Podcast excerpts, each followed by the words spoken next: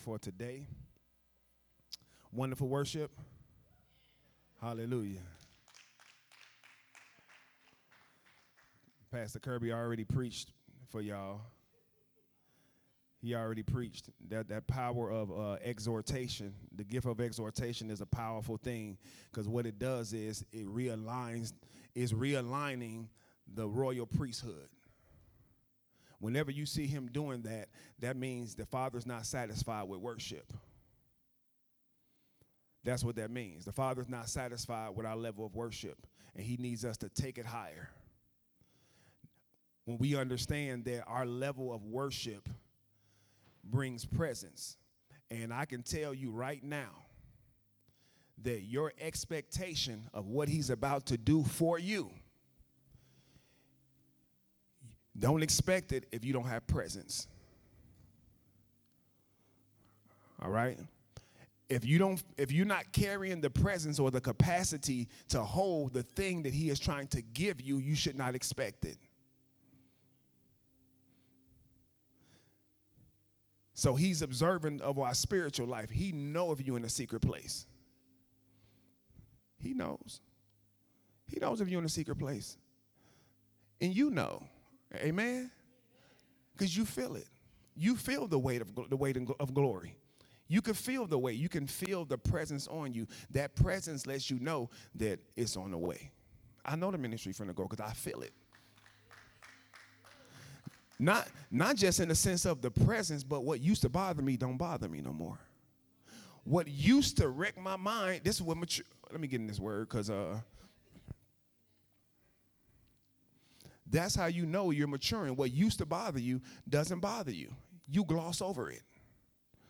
It was a time when they came, it was a time when, when, when Paul first got saved and they came to get him and they had to hide him.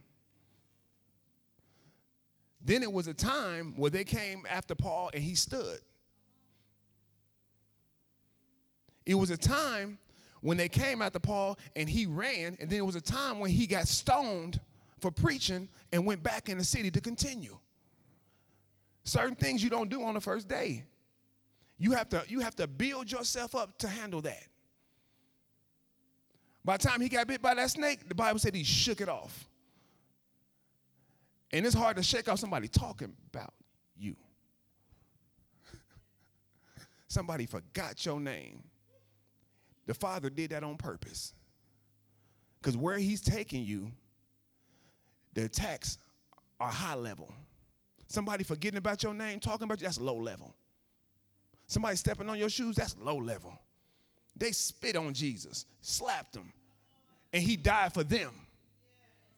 He said, Father, forgive them. They don't know what they're doing. They have no idea. He knew what they was doing. They didn't know what they was doing. So he was able to endure it. Same thing with Stephen. Stephen is just preaching the gospel. He just got chose. The, the multitude just chose him to preach. They looked over the congregation. They said, Look, we, we can't be waiting tables. We can't be doing that.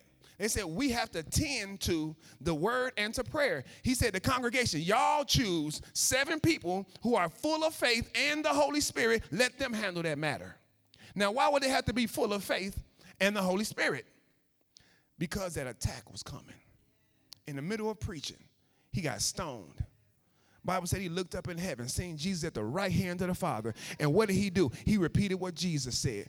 Father, forgive them, for they don't know what they're doing. You got to be built for this. You have to be built for this. You got to get past kindergarten. You got to get past high school. This is, you got to graduate from college. Remember, we're not repairing your, we're not repairing your human life. If, if you came here to get your situation fixed, this is the wrong place. We build gods. You have to have a mindset of, I'm going to give him all, all, all of my life. Not some of my life, all of my life. He wants it all. Ain't that a song? He wants it all. He don't want some, he wants it all. Jesus said, if you're going to save it, you're going to lose it. He wants it all. He wants the good things and he wants the bad things. He wants the things that you don't think that are broken that are. he wants all of you. He wants your prayer life. He wants you fasting. He wants all of you. He wants your family, your children. Every woman in the Bible was barren until she decided that she was going to give it to him. Let me get out of here. Let me stop. Let's get it. Let's, let's, if you're barren, make your mind up that what you're about to give birth to, you're going to give it to him. And until you make that decision, there will be no, no pregnancy.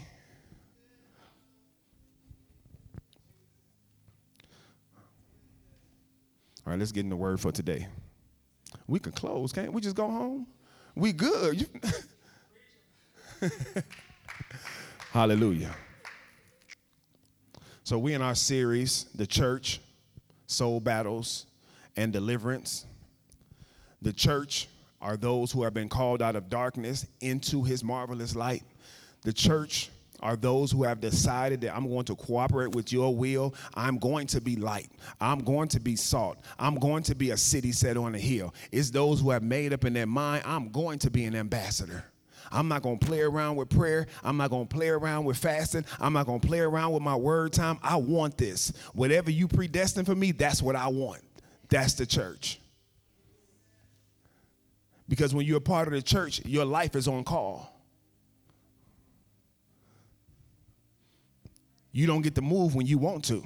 You get to move when he tells you. Then we have soul battles, and soul battles happen because of two things either because of ignorance or disobedience. It's either what you don't know or what you will not do. It's either what you do not know because you have not investigated, you have not studied, or you have studied it, but you won't do it. For whatever reason. Sometimes it's, it's, it's the flesh. Sometimes it's fear. Sometimes it's stubbornness. Sometimes it's a religious mind. Sometimes it's traditional. Sometimes it's my family. And if I do this thing, I know they're going to ostracize me. And it creates soul battles, battles of the mind. Then there's deliverance. And deliverance is to be rescued to be brought to safety than to be preserved. The Bible says he pulled us out the kingdom of darkness and he brought us into the kingdom of his son. That was deliverance. He rescued us and he transferred us, translated us from darkness into light. He rescued us. So when you ask somebody, do you want to be saved? What you're really asking them, do you want to be rescued? Because we're not saved, we're born again. But the born again process is you being rescued. You didn't choose him. Come on, talk to me, talk to me. You didn't choose him, he chose you.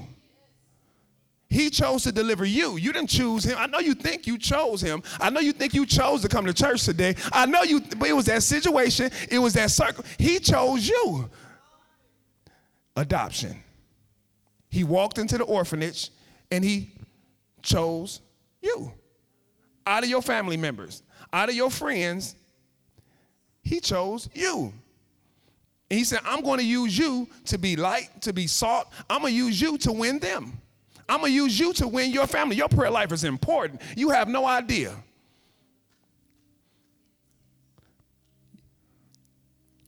You can compare your family to Nineveh.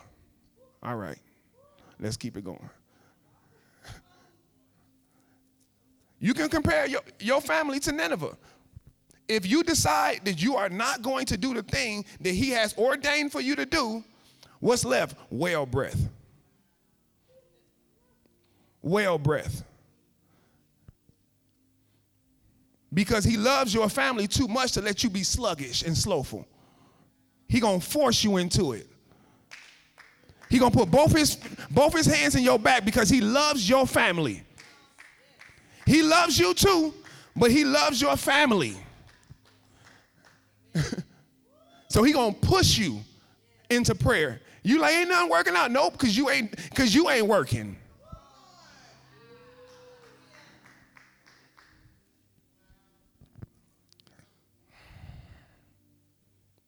So deliverance.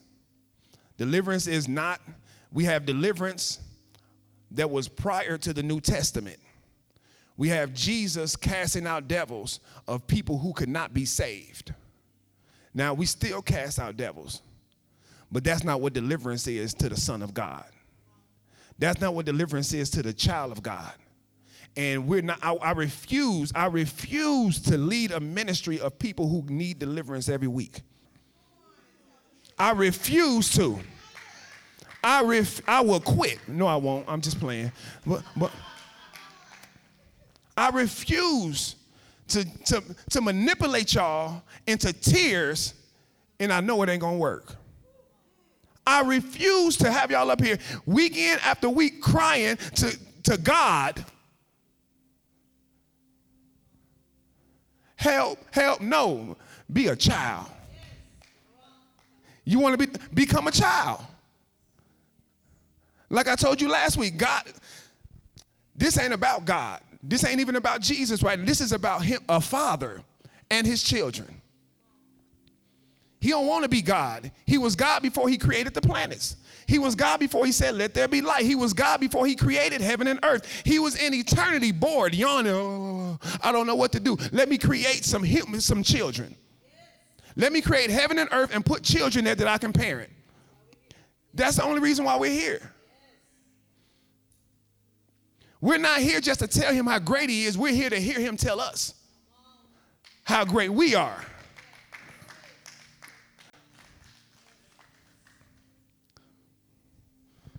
So, the title of today's teaching is Deliverance by Demolition. Okay? Deliverance by demolition. Now, if you're if you're a Bible reader and you know anything about the book of Corinthians, um, it's two books but there are really three of them. And two, the second Corinthians is a combination of two books. If you were in, we're going to come from Second Corinthians chapter 1, and we're going to do verses 1 through 10. That's it. In Second Corinthians chapter 9, Paul is talking about tithes. He's talking about offering. He's talking about giving. All right. And then all of a sudden you see a shift and a switch in scripture. And he just starts to talk about spiritual warfare. And in verse 10, this is the, really the beginning of a letter. In verse 10, he says, Now I, Paul, myself, appeal to you by the meekness and gentleness of Christ. I, who am humble among you in person, but bold towards you when absent. Now, Paul is speaking as a father because how many y'all know when a father is in your presence, reverence is high? But when the father is out of your presence, you know, come on. if you got kids, you know your kids, the way they act in front of you, those are not your real kids. How your children act in front of you, those are not your real children. Don't be deceived.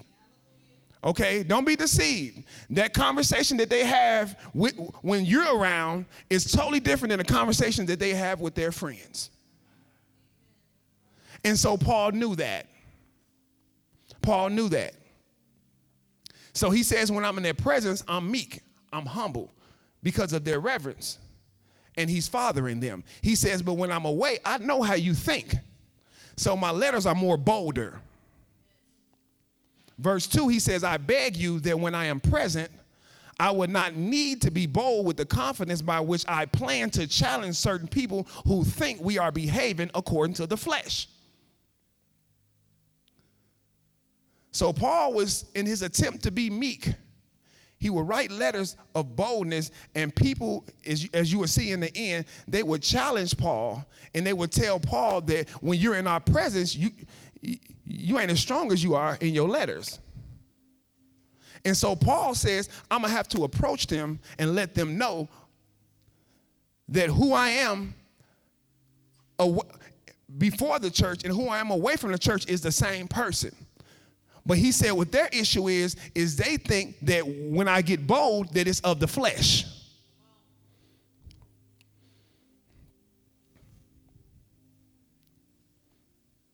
And so, verse 3, he says, For although we live in the flesh, we do not wage war according to the flesh. Now, that word flesh right there means human body. He says, Although we live in a human body, I don't wage war according to the human body. Okay, although we live in this physical body, when people upset us, we don't knuckle up. We ain't snatching nobody by their collar. We ain't pulling out no guns. That's not how we wage warfare.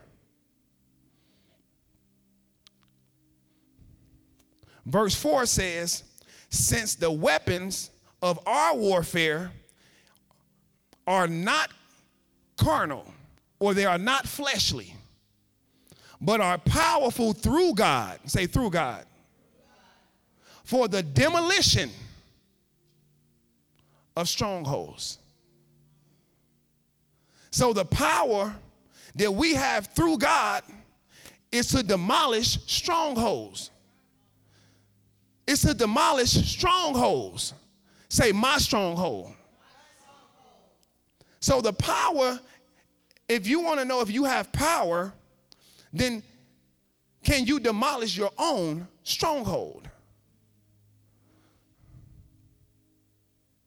He says, Our weapons of warfare are not carnal. Now, weapons are, are tools, they're instruments. It could be a strategy, anything you use to, to, to fight war, in war. Anything you use to fight in war is a weapon. It could be a toothpick.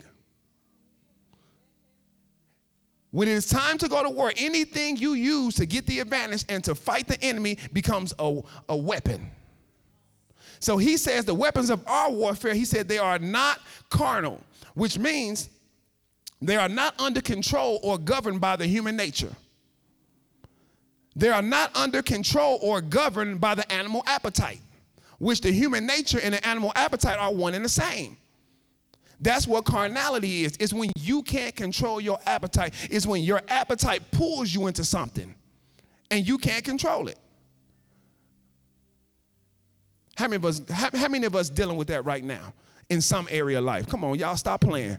Stop playing. You know your flesh pull you out of prayer. You've been on the fast and you keep looking at the refrigerator. Why you keep walking in the refrigerator? Because your flesh is on a timing. Your flesh, you, your flesh has been telling you what to do your whole life. You know you're on the fast. Why you keep looking in the refrigerator? Because your flesh is in control. That's why I tell you, when you flesh, journal the things that your flesh do. Journal when you come off of your fast because you can't. All right. When I get to talking about stuff like that, y'all get quiet and y'all get to acting like.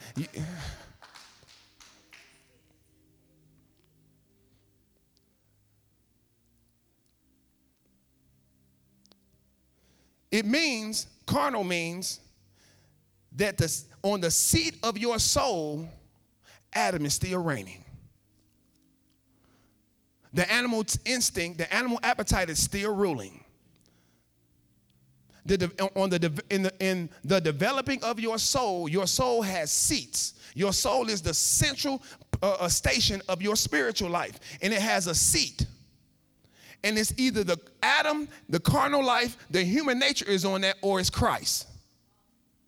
So he says the weapons of our warfare are not carnal. So our weapons should not be used for our animal instincts. We should not get mad and talk. Come on. We should not get frustrated, then speak. Because what happens, it brings out the animal, it brings out the human nature. How do I know that? Because the Bible tells us this it says that it was once upon a time, it says, Chad, that we should love our neighbors and hate our enemies. But he said, now, why? Because there's a nature change. He said, love your enemies and pray for those, Stevens. Pray for those that use you. You got to grow up. You got to get past the fact that they made you mad to pray. You have to lose you to take on the assignment.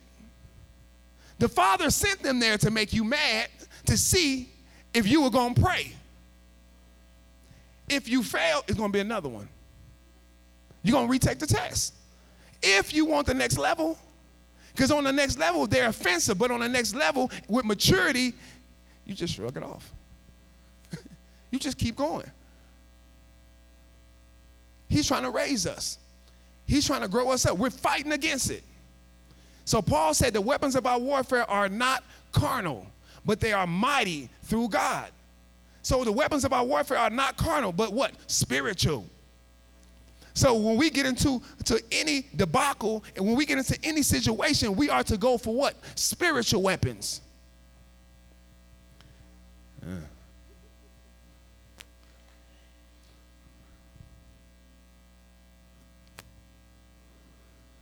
But we have to fine tune our ear to hear that. And the spiritual weapon we use in Divine Generation Church is practicing righteousness. That's a weapon. That's a weapon. Prayer. Prayer is a weapon. It's a weapon against dullness and lack of spiritual sensitivity. Prayer is you communicating with the Father. It is because of prayer that you are built up. It is because of prayer that you are sensitive to the Spirit. Prayer is where you get your reward from the Father. It's a weapon. Some situations you went through and you forgot about prayer. Come on now, clap if, clap if I'm talking the truth. If I'm telling the truth, you forgot about it. You didn't even consider it. Another one is fasting. Fasting is discipline of the spirit. It's us intentionally, Charles, trying to destroy the flesh. It's us intentionally. So fasting is a weapon against carnality. If you're not fasting, you're carnal.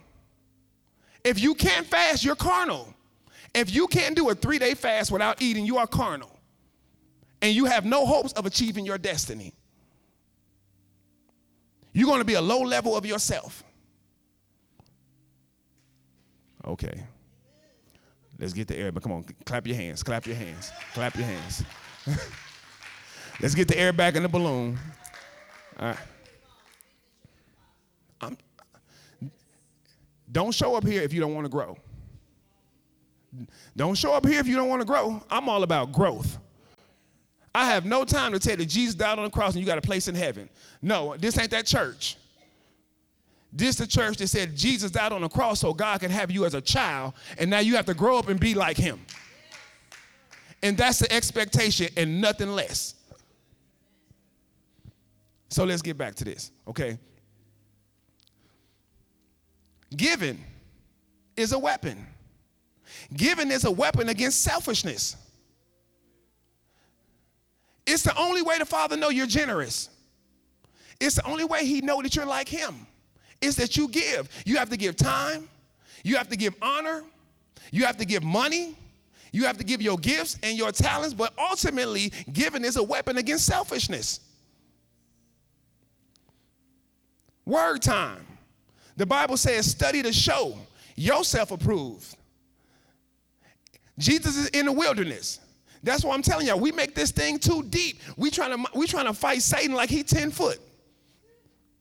The Bible says when you see him, you're gonna be like, is that the one? Is he the one? If you got a chance to stand in a ring and actually physically fight Satan, you would laugh you would laugh. It's like you remember the movies we used to watch and Mr. Big be behind the curtain? And then when Mr. Big come out, it's like this little dude running the whole operation. this is what it's like. My proof is Jesus just said it is written. Jesus got rid of him just by saying what? It is written. Man shall not live by bread alone. It is written, You should not tempt the Lord your God. He just held to the word. So, what did that mean? He had to have some word time.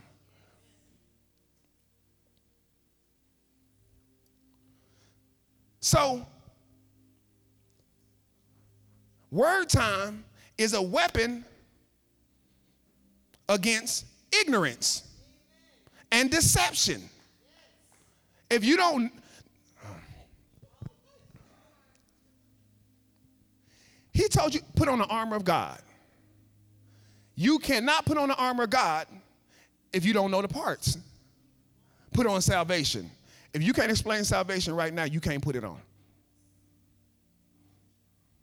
You can say it, I'm putting on salvation. What does salvation mean? It means healing, it means prosperity, it means deliverance. It means you have a right to good relationships. You have a right to be healthy. You have a right to have your purpose and your destiny. So he said, put on salvation. If you don't know the words, you can't put on salvation. You can't walk in the peace of the gospel if you don't know what the gospel is. If you think Jesus just died on the cross so you can have a spot in heaven, that ain't the gospel. That's not good news. A seat in heaven after you die, and you don't know when you're gonna die. so, so you're gonna get complacent because you're waiting. Okay, let me make sure I'm, I'm right. They used to tell us that make sure you don't go to sleep mad, because if you go to sleep mad and you wake up, you're gonna be in hell. Farthest from the truth is ever, but that was the that's, that was the foundation. That's all they knew. So I'm not making fun of them. I'm just, it's just a thing of I'm letting you know that it's bigger than that. You have to know that God designed, designed this thing so that you can be his child. When he sent Jesus as a ransom, it was to get you back. It was to bring you back to the original plan that he intended. That's why you keep saying renew, redeem, restore. It's all to get it get back the thing that he wanted. And so you have to get in the word and understand what the gospel is really about. He made you just like Jesus. He didn't make you to, to uh, uh, you're not coming, this ain't a come to Jesus moment. This is a become like Jesus moment. All right, this ain't a come to Jesus moment. This is a conform to the image of my son so he can be the firstborn of many. And if you don't know that, you don't think he's for you. You think you think that, that he looks at your sins more than he looks at the fact that you're trying. Am I teaching? Yeah. So you need word time. You have to have word time. Because this is where most soul battles happen. I'm a Christian, I know God. How many times you heard that? We were trying to outreach the other day, and I felt sorry for this woman. She said, I don't need no card. I've been a Baptist for 57 years. I was like, mm. Have a nice day, ma'am. Father said, one plant, one water. I plant it. I let somebody else water that. 57 years. There's no way you're in baptism and you know the Father. I shouldn't have said that. Am I good? Am I good? I had to check with the squad. Am I good? Jesus ain't had no wailing bench. Okay.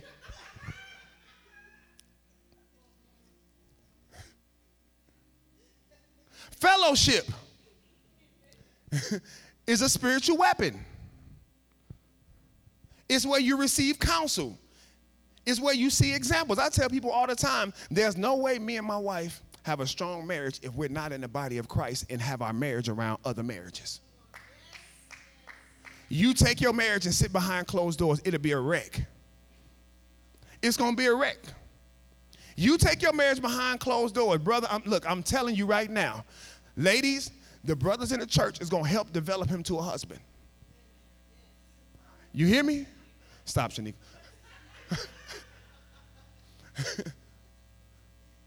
Brothers, the women in the church are the ones going to help develop her into a wife. If you try to do it, you're going to be frustrated, upset, agitated. Just take her to church. Go, we go on to prayer. Oh, we gonna be there on Sunday. What y'all got on Saturday?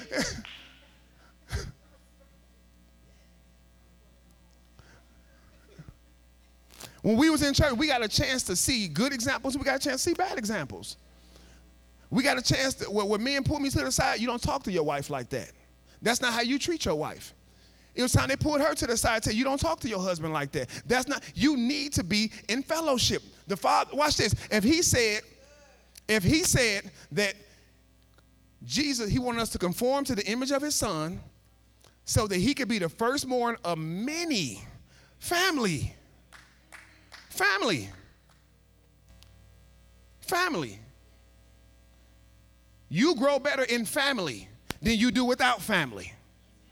You look at the strongest people out there who, who family, it's family. It's family. If you don't have a strong support system, it's going to be hard to go anywhere.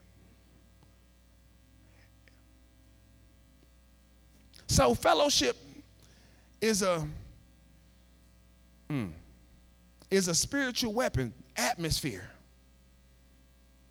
When you come here and you feel the presence, and you go home and you can't get that, it make you question. But we're here to teach you how to worship, so what we get here, you can get at home. But you don't know. That's why we keep telling you clap. That's why we keep telling you praise. You feel me? That's why we keep telling you stand up. We're telling you this is where you're training. We're training you because you. If I bet you ain't at home doing that. If you at home just sitting and you ain't doing nothing, then ain't no, ain't no answers happening. You're to be up around your house, walking, clapping, yelling, screaming. Father, I thank you right now for what you are doing.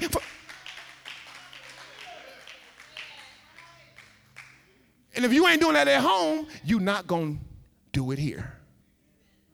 So when you come here and you see the people, just join in. Feel like, feel like you need to fit in here. When you get in the world, don't fit in.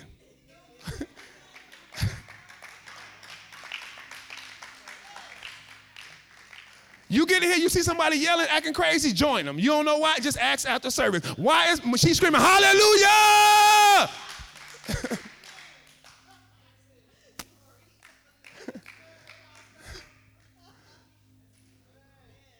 Just join in. It's gonna get chaotic. The atmosphere going. But that's why fellowship is important. And understand this: as a spiritual father, I'm proxy of God of the Father. You, you feel me? I'm standing in his stead. That's it. My job is to get you to hear him as a father. When you hear him as a father, watch this, you're going to join me in what we're doing. My job is, when I tell you to pray, where did I get that from? The Father. Jesus said he only do what the Father tell him to do. And Jesus said, when you pray. So when you come to church, I tell you, pray. Why? Because Jesus told the Father, and as your spiritual father, I'm just repeating it. When I tell you to fast, I'm, not, I'm only telling you because Jesus said, when you fast, he even told you how to do it. He said, don't look disheveled. He said, wash your face. Don't walk around looking like, I'm fasting. I ain't ate in five days. don't walk around looking. He, even, he told you how to do it. He said, when you give. He said, Don't be like the hypocrites. Don't stand on the, on the rooftop. He even told you how to do it. So when I come to you and tell you to do it, you need to hear it as if it's the Father speaking to you. Now, if I tell you, show up in my house and wash my car, that's depending on how well of a giver you are. No, just like.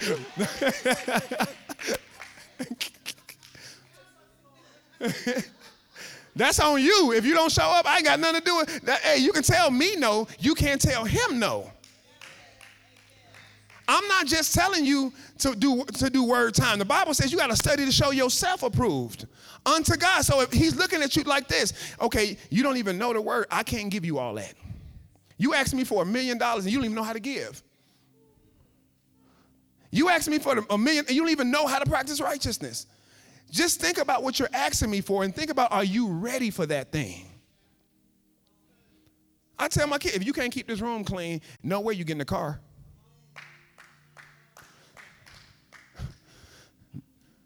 The room don't even move.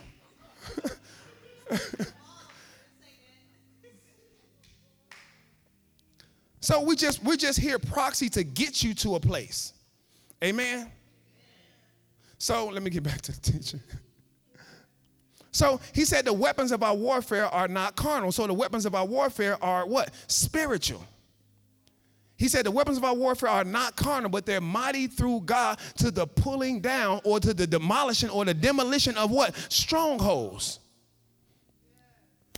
And I know a little bit about demolition. When I was in the military, I was a combat engineer. And the crazy thing about it is, I had just got out of construction school and I went into the military. And I told them I wanted to go in for heavy equipment. That's what I just had graduated for. I graduated from college from heavy equipment, blueprint, and surveying. All right. And so I go into the military and I tell them, you know, this is what I want to do. And they tell me, well, this is what the job do. Come to find out, the job didn't do that at all. But what did the job do? Demolition. So I find myself probing, pulling mines out the ground. I find myself dealing with TNT and C4. So I know a little bit something about demolition.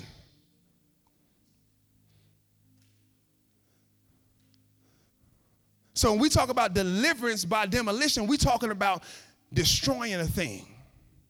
One time, we built a, what they call a bangalore, and all it is is a pipe about three to six feet long, and you stuff it with C4. Okay? And I think we made like two or three of them. And we went out to the range, and there were like two trees laid down. They were like 20, 20, 30 feet tall, and they were laying on the ground. And we put those things up under there. Rolled the det cord back, got on the thing, fired in the hole. Boom. Walk back over there. Not a toothpick. Not a toothpick. No sawdust, nothing. The tree was demolished. That's what he's talking about when he says that we demolish strongholds. That's what he's talking about. When a stronghold is demolished, there's no sight of it again. There's no sign of it again. Because a stronghold is simply it's a wall. It's a wall that you build by, by incorrect thinking, incorrect motives. You build up a wall and you build that wall up so much that you stop hearing people. It happens all the time in church. That's why people stop showing up. They build a wall up against their own mind because they don't want to change. So they'll build a wall up. They'll build a wall up and they don't want to hear anything you're saying. Now they need deliverance. Now they need a whole crew of people to come and pull it out of them.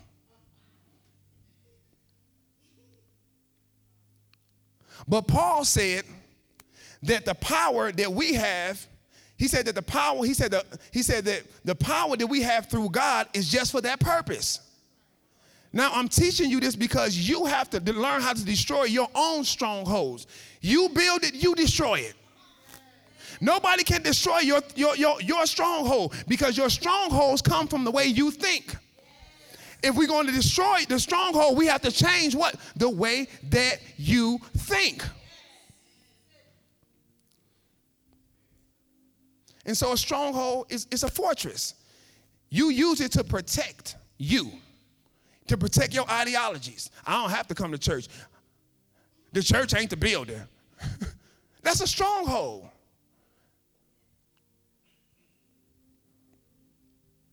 Proverbs 10 29 is not up there for my note takers. It says, The way of, of the Lord is a stronghold for the upright.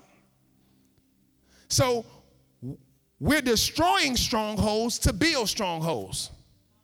So the word of God should be a stronghold. Every time you hear a word, you should be building bricks to the point where the world can't get in. That's why Jesus was able to say, when it came to say, ain't none of him in me. It's a stronghold there. The Bible said that the ways of the Lord is a stronghold to those who walk in righteousness.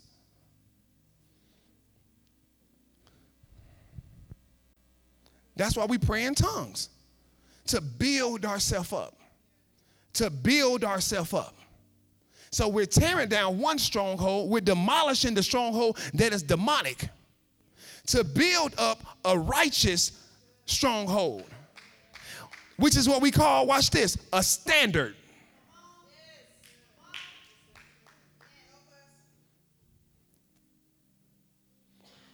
Now, Let's even take it further. The great the Bible says that the greatest commandment is that we do what? Love the Lord with all. Come on, say all. All my mind, all my heart, all my soul, all my understanding, all my strength. And so let's move away from strongholds in the sense of fortress and let's move into rooms. A stronghold is when you have a barricade over a room and the spirit can't get in. We put strongholds over our perception. If there's a stronghold over your mind, that means that door is blocked and nobody can get in that door. And behind that door is a suffering child. Behind that door is a pouting child. I loved it when I was at the leadership pour, and he said, I, am glad somebody else said it. Pouting is the beginning, pouting is witchcraft. It's witchcraft. Complaining is witchcraft. But it comes from strongholds. I can't let my opinion go. Although it goes against the word. Pouting shows you're not ready to fight. For your purpose, for your destiny, it shows you're not ready to fight. That's what it shows. You're not ready to fight. So he's going to take you on a journey to build you. So what it could have done in 11 days, it took 40 years. I'm watching folks. Your destiny is right there. But you won't let go of what you think. You won't let go of how you feel. And it has nothing to do with scripture. Turn me up in this mic a little bit. It has nothing to do with scripture.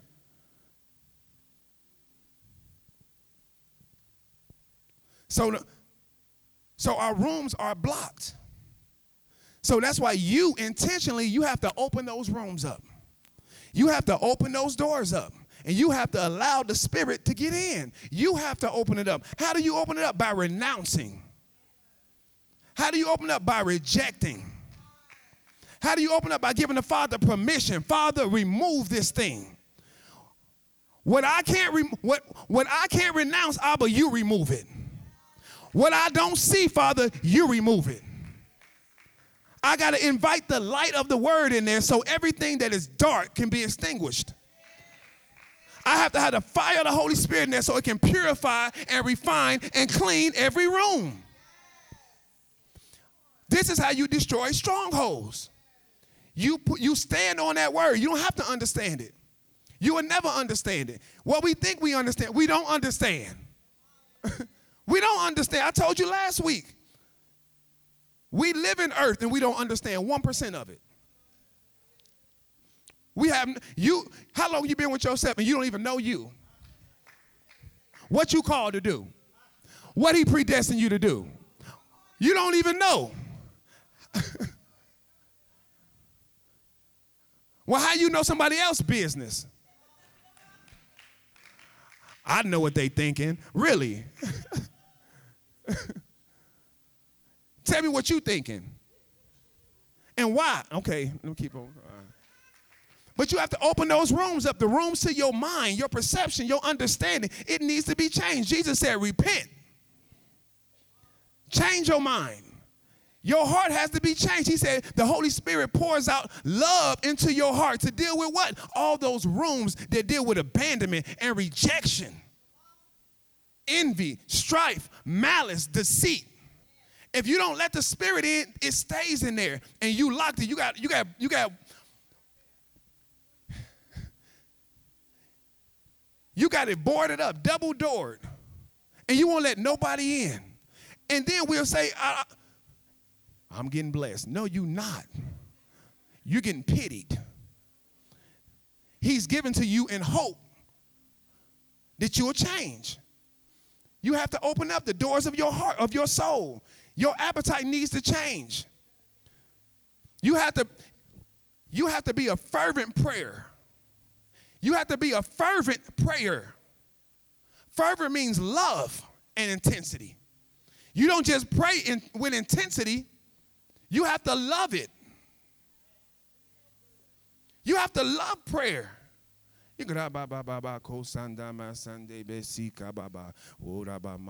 Father, help us in the name of Jesus.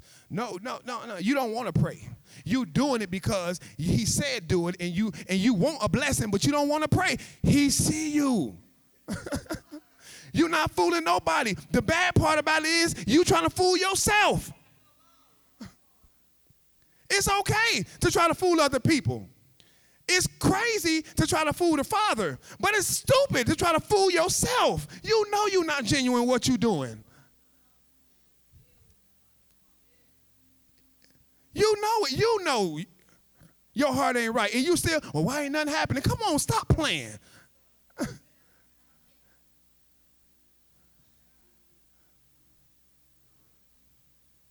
don't show up here, you don't want to grow.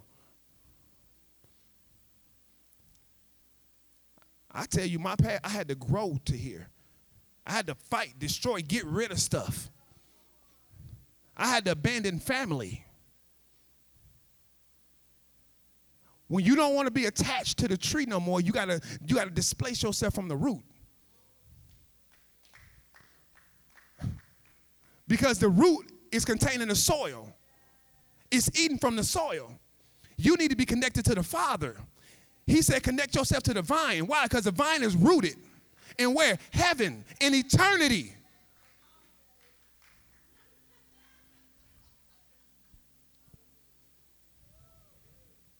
So we must destroy strongholds to establish strongholds. We have to demolish strongholds. You have to demolish it. I don't want to think like this no more. I don't want to feel like this no more. I don't want to walk like this no more. I am changing. When you get to that place, it's demolished. Now the Spirit can come in. Now the Spirit can come in. Now the glory can live there. But he said, he said, we demolish strongholds. Then he said, we demolish arguments. Verse 5 said, we, we demolish arguments. And he said, in every proud thing, every high thing that is raised up against the knowledge of God, he said, and we take it, every thought captive to obey Christ. We destroy arguments, we destroy them. We don't let Satan talk to us. We destroy arguments. Every high thing. Father, what did you say? Oh, do it that way? Okay, nothing less, nothing more. Because the argument, this is how we do deliverance, okay? This is how we do deliverance. We destroy it. Amen? Every high thing, every argument that exhausts itself against the knowledge of God. Say, knowledge of God. The education what have you been told? How many times you read in the scriptures? That's why I told y'all, read the epistles. Just read the epistles during this 40 days. I need you to get in touch with the apostolic conversation. How many times did he come to them and he tell them, don't forget the teachings that you were taught and to obey them? He constantly said, Don't forget the teachers that you taught. Don't forget the obey those that have the rule. Don't forget the, what they taught you and that you should listen to and that you should adhere to it. Follow me as I follow Christ. If I if I'm praying, Come on. If I if I'm fast, follow me as I follow Christ. If I'm praying, you're praying. If not, you're not following. Oh boy, I lost them again. If I'm fasting and you're not fasting, you're not following. If I'm in the word and you're not in the word, you're not following. If I'm fellowship, if I show up to teach you and you don't show up to learn, you're not following. Who established, where do we get the fivefold ministry from? The word. We're not just talking I'm an apostle, I'm a pastor, I'm a teacher, I'm a watchman. We're not, that's the word. So don't exalt yourself above the knowledge. Every thought process of, I ain't got to go to, yes, you do. So you ain't got to go to church, but I got to prepare a message. you ain't got to go to church, but I got to teach. You ain't got to go to church, but I'm praying every day in the morning that the ministry grow. And you ain't got to go to church? what spirit you hearing from? We hearing from two different places. We have to destroy every high thing. Every, every argument, watch this. Y'all have a seat.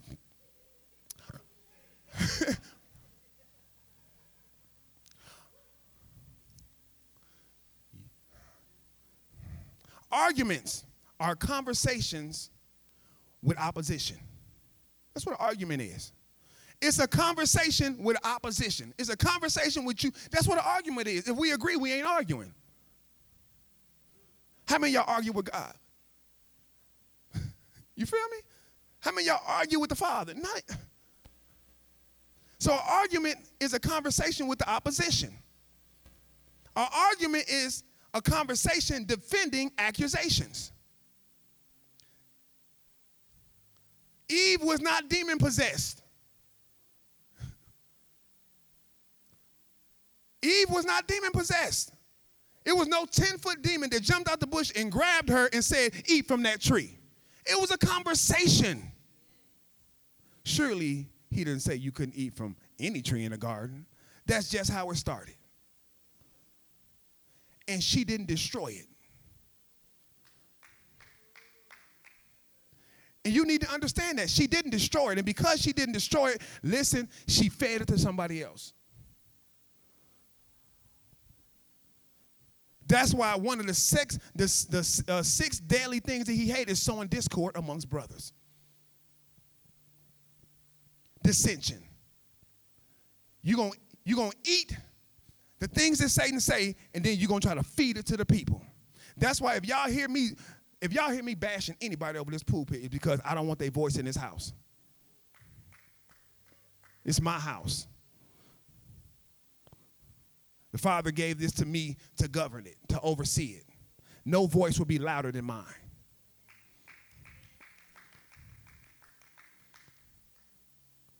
Because the Bible says evil communication, come on, corrupts good character.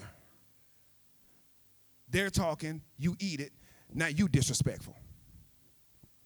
And then while you disrespectful, you expect me to stay meek.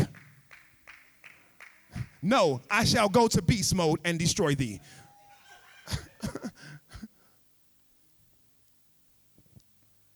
it was a time where look, this is this is biblical stuff. It was a time Paul had to make somebody blind. You won't see for a season. It was the time he had to turn some brothers' bodies over to Satan so they soul would be saved. Y'all don't understand. I'm telling you, read the word. Ananias and Sapphira, they, they lied to Peter. Did you not get this much for the property? yeah, we did. Fell dead. Why have you lied to the Holy Spirit? Why have you lied to God? Why have you allowed Satan to fill your heart? In order for Satan to fill your heart, that means one or two things. Either he owns the stronghold or there's no stronghold in the Lord. If Satan's going to fill your heart, the door had to be open. Soon as Jesus kissed Peter, I mean, kissed uh, Judas, the Bible says Satan filled his heart immediately. You can be filled with the Holy Spirit, or you can be filled with Satan. It's your decision. It's going to be dependent on the stronghold. If there's no stronghold in the Lord, then you're inviting Satan in. You need a, your mind need a standard. Your mind needs a standard. Your heart needs a, your soul needs a standard. No, this will not happen in my life. This will not happen in my household. Then there's high things, high things that exalt themselves. This is when we advance ourselves against Abba's word or Abba's order. And we, we can use the traditional, you know, husband, wife, submit. We can use the ministry, submit. That's easy. You, you feel me? If, if, he, if he gives you a leader and he says submit to him and you decide you're not going to submit, what you're doing, you're exalting yourself above. If he give you a husband and, and your husband says this and you decide you're not going to do what your husband said, you're exalting yourself over if, if, if he give you a job and you go on your job and the boss make a mistake and an error and you get to talking about the boss, you exalting yourself over. He said,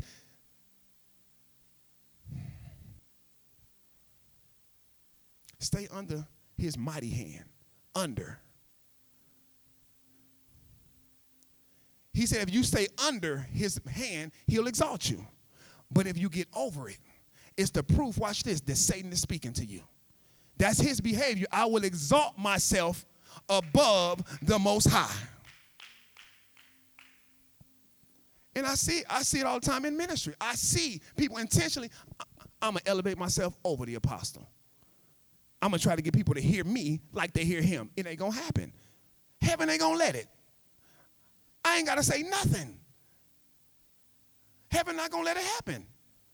Because you're exalting yourself above his word. And it's to those things that we have to tear it down. If they're in charge, obey. That's it. That's why the Bible tells us to pray for leaders. You ain't got no right to talk about the president.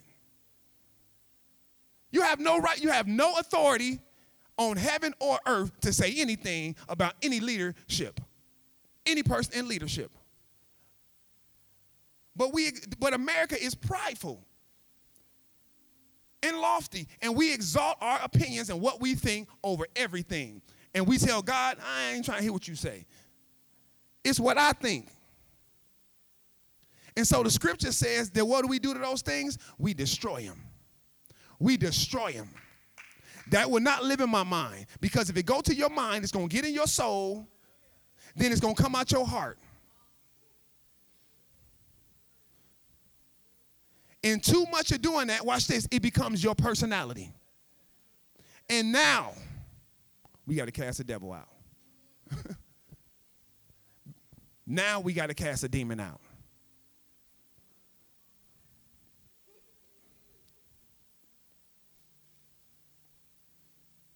So he says that He says, and every proud thing that is raised up against the knowledge of God. And he says, watch this, and we take every thought captive to obey Christ. Y'all hear this? Y'all see this? We, we take, this is what you do. This is what you do personally. You take every What's that word up there? Thought. He didn't say every word, he didn't say every gesture, every thought. So, how is Satan running you? By your thoughts. It's just thoughts. He as a roaring lion. He ain't got no teeth. He's as a roaring lion. He's not a lion. He's as a roaring lion. It's just conversation. Every thought. The demonic is, is simply the ministry of opposition and accusation from Satan. Look it up. That's all the demonic is. We think it's a big, huge giant. No. It is simply just thoughts. Satan just says a thing. He has somebody say something to you and you eat it. That's all the demonic is. The demonic is is is is, is Satan's ministering angels. That's all it is. So when we have to cast a devil out, we're casting conversations out. We're just casting thoughts out that you allowed to become a personality that you would not let go. Now it got you.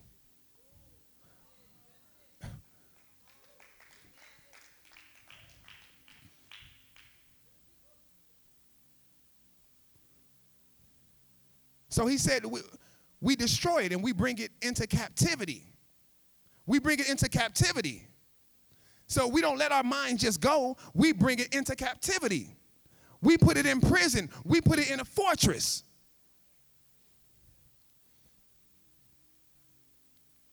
Verse 6 says, here we go. And when, and we are ready to punish any disobedience. Here we go. y'all see that?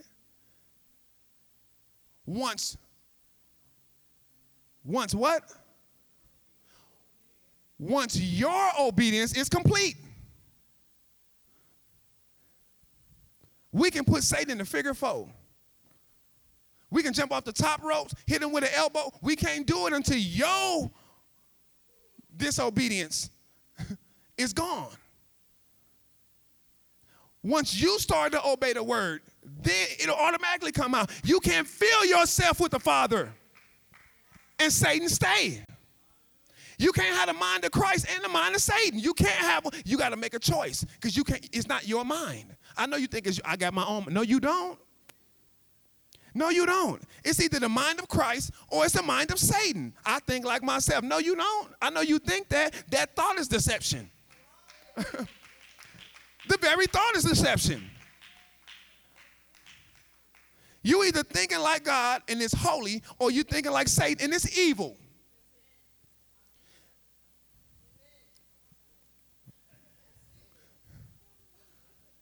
Y'all see? You see this right here? she, you see, she's jumping my message. You see that? She's a behavior health doctor, so she deals with mental illness. Uh, but that's the truth. That's all mental illness is. I told you when I went to Nigeria, I'm sitting in a service, and the Spirit says, What poverty is to Africa, mental health is to America. Who, who can win? The people are the people who can deal with mental health. That's why you were sent here. She's a, she's a behavior health doctor. And I'm just gifted to counsel people and pull people out, not because of just the gifting, of because I had to pull myself out. I don't have enough time to tell you. I don't have enough time to tell you. I should be in jail 10 times over. Come on, AD. Am I not lying?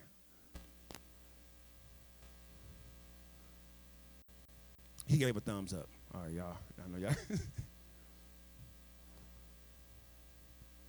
but we can't do anything.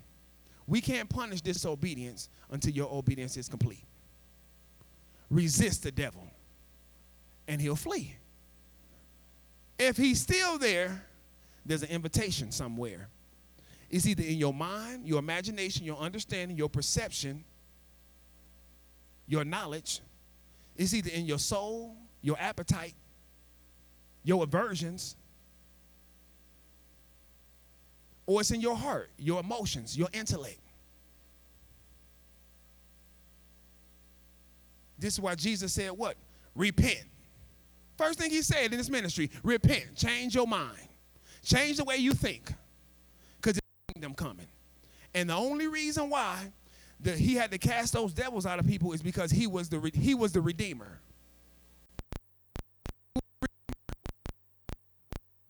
That's why when you look in the New Testament, you don't see all the all the the casting out devils among, especially not among saints.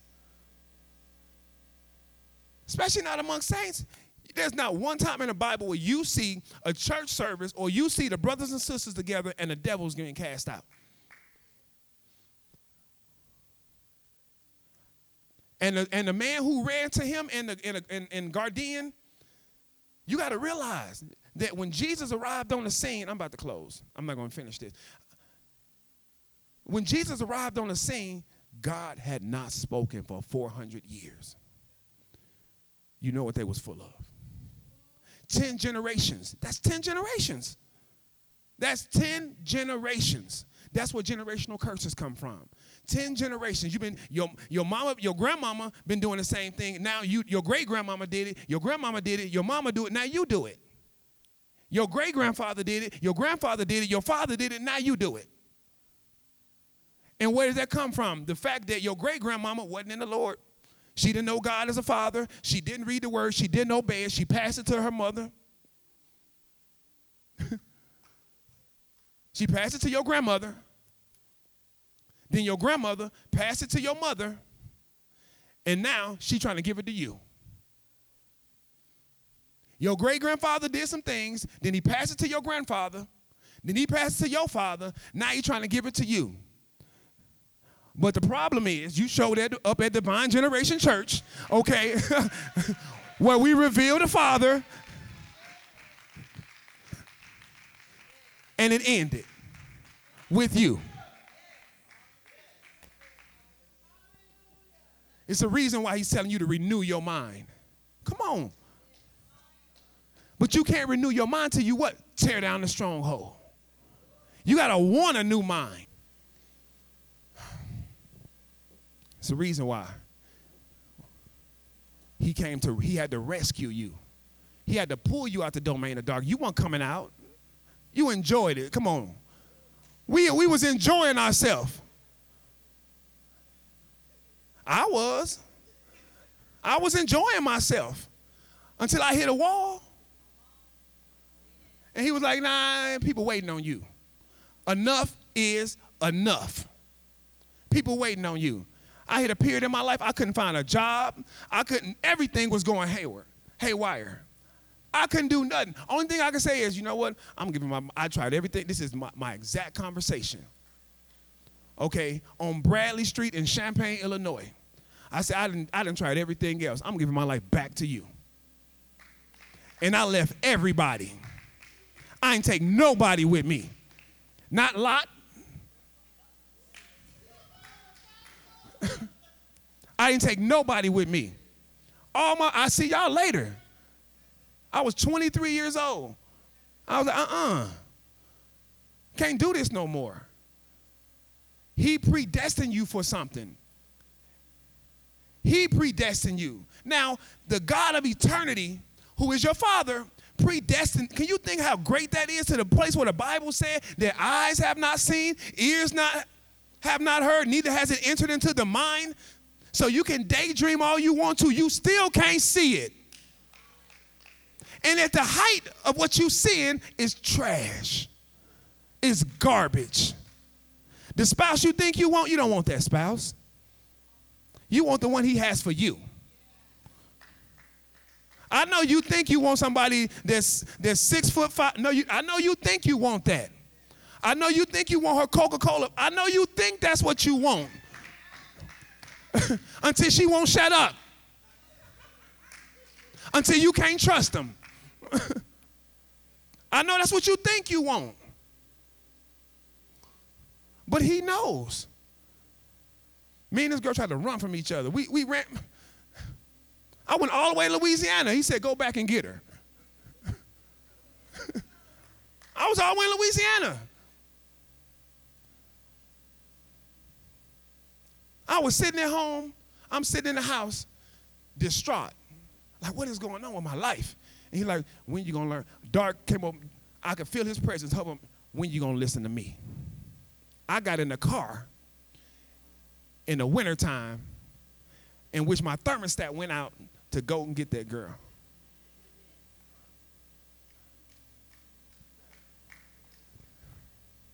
What you think you want, you don't want that. Let him give it to you. He predestined it. Let us stand.